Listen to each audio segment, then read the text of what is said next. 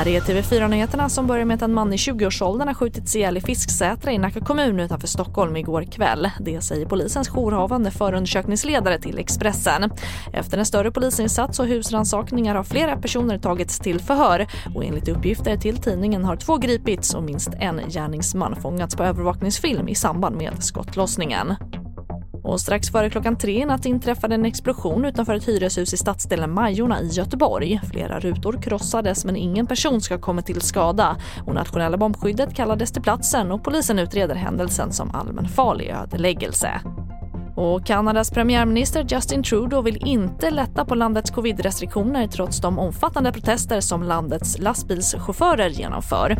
Det meddelade han i natt. Demonstranter har i två veckor blockerat de mest trafikerade gränsövergångarna mellan Kanada och USA vilket lett till varubrist. Och polisen varnar nu för att alla som protesterar och blockerar gator riskerar att gripas.